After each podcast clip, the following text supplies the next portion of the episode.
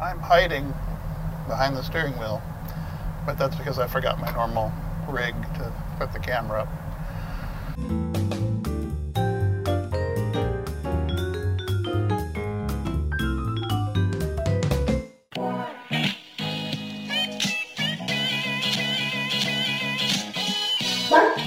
Anyway, this is Chris, and this is kind of a pong to Pastor Fisk's ping. Uh, it's amazed me how many people have not really, who don't really know him well, I guess, or haven't listened to enough of what he's said, think that when he's talking about uh, what he's been talking about lately, that he's talking about abandoning doctrine or abandoning the liturgy. And y'all really need to know him a little bit better, because that is so not true.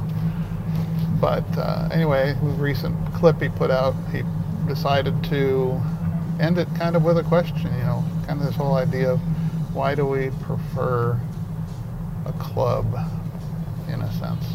You can see it even at the every, not every, I don't know if I can say every, 90%, 80% of the congregations at the congregational level, the system is not there to preserve word and sacrament ministry. That's not what it does on purpose. No one talks about that. Yeah? Uh, not, not when they're making the hard decisions. Uh, it's not in the system that we have to talk about that when making the hard decisions. And I'll, I mean, I'll say right now, I mean, I, I serve a marvelous congregation, I think, uh, in, in Rockford, St. Paul, and we're making really strong, strong steps toward being a congregation that's intentionally devoted to Word and Sacrament. But when we get together for our meetings, I mean, it's it's not like that's the main thing, you know. uh, and, and we're having to work toward making it that, and asking these questions: How do we make it that? How do we make it more than just about being a club? And uh, I do have some thoughts on that, so I thought I'd share them. Here's my main thought. My main thought is that we prefer clubs because we prefer clubs. Clubs are easy clubs are fun. Clubs get people involved more so than anything else. And um, if you think about it, some people are joiners. A lot of people are joiners. Churches want to make their people active because then they can say, hey, look how awesome we are. I guess it's not a good idea to uh, just let people come to church, receive the gifts. I mean, if I was a pastor, I would probably want something going on at my church, but I years ago had decided when I was on elders, when I was on board of parish ed, when I was teaching Bible class and going to various meetings and all this kind of stuff that a lot of decisions were being made and what I found was that uh, I kind of came up with this phrase that I've heard other people say fairly recently also, which is what's your filter? I don't know if that makes sense to you or not. Uh, at one point, I thought it kind of equates to the rule of faith, kind of like saying, you know, uh, what do you run it through? You want to do this thing, but what do you filter it with? Do you filter it with the gospel, the law and the gospel? What do you filter it with? Um, oh, here's a good thing we can do. Yeah, but what's your filter? Why are you doing it? Are you doing it to build this church into something that's a lot like neighboring churches, where everybody uh, part of a club? no, you know you say it. Yeah, it's like, well, all I got to tell you is that people like that, and unfortunately, people get uh, to where they they don't put a, as much attention into what matters anymore. In other words, uh, well, we've got to have Sunday morning be more exciting, more fun, more entertaining because we have to get new members and keep old members and oh, that kind of stuff. And what you end up with is uh, sometimes, I won't say this too radically and boldly, but you end up with messing with the liturgy. You end up changing things up too often to make them fresh and cool, and all that kind of stuff. And you end up with revivalistic services where sometimes confession and absolution are absent. And you, you, you tell yourself, well, here's what we, we, we still have the Word in a sense. We still have the Old Testament and the, the New Testament and the Gospel reading. We still have the sacraments. We still follow those things. So we have Word and Sacrament. So whatever else we do, wide open, adiaphora. Well, is it? I don't know for sure. I think uh, I've heard many people, including Pastor Whedon, talk a lot about that, and he's hammered it home to me that you know we, we make adiaphora out of an awful lot of stuff instead of kind of sticking with what's proven and what works.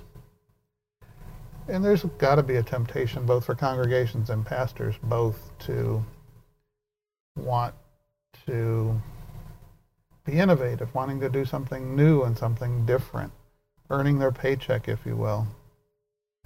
We have to come up with themed Bible classes instead of just studying the Bible, or we have to we have to bring in here's a good one. We have to bring in false teachers from other denominations and let them teach our people, even if it's electronically.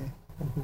And then we'll just, if anybody notices anything that's wrong, we'll correct it. That's what we'll do. Instead of saying, maybe there's a better resource out there from a, a good Lutheran resource, or at least somebody who's not a false teacher. I'm all for just sticking with Lutheran resources. That's why I either teach directly from the Bible or I teach from something like Grace Upon Grace or Has American Christianity Failed? And my next one after Has American Christianity Failed will be uh, Martyr's Faith in a Messed Up World. And uh, I've taught from Broken. I've taught from any number of great books because they're good books. The purpose of them is to drive home what we believe, teach, and confess. And anyway, we just don't want to we don't want to attend classes like that. We want to attend classes on financial peace or on um, 10 steps to a better whatever. In all truth, I've been to those classes. When I first became a Lutheran, I didn't even know any different. I would go to all sorts of different classes and I would kind of buy them a little bit more hook, line, and sinker. Thankfully, I don't do that anymore. And I've been told, well, just wait. If you know, they'll see it. They'll they'll they'll change. They'll want to get up. Well, there's always a new crop. There's always a new crop of people. If anybody in those classes gets out realizing they're not really learning the Bible, they're not really getting word and sacrament the, in the church service or whatever, there's always a new crop. Always a new crop.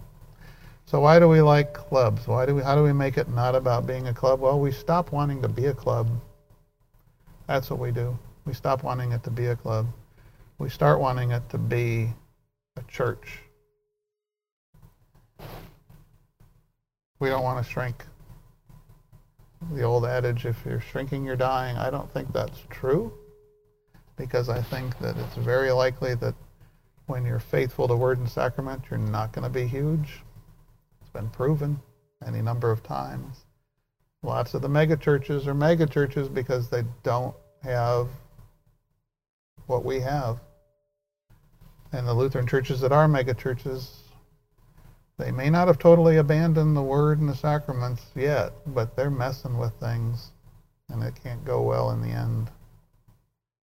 Anyway, that's my little response. I think how do we how do we stop being a club? We we we desire to stop being a club and we desire to be a church. A church where people want to care for each other, not because it's a club, but because it's the right thing to do. It's the Christian thing to do. Where people want to show up and want to be fed the word and the sacraments because that's what the spirit in them desires to do. Anyway, those are my thoughts for today. And uh, I don't expect another ping back from Rev Fisk, but who knows? He might. I don't know. Maybe my thoughts were so rambling that didn't make any sense and he just wants to ignore me. I don't know.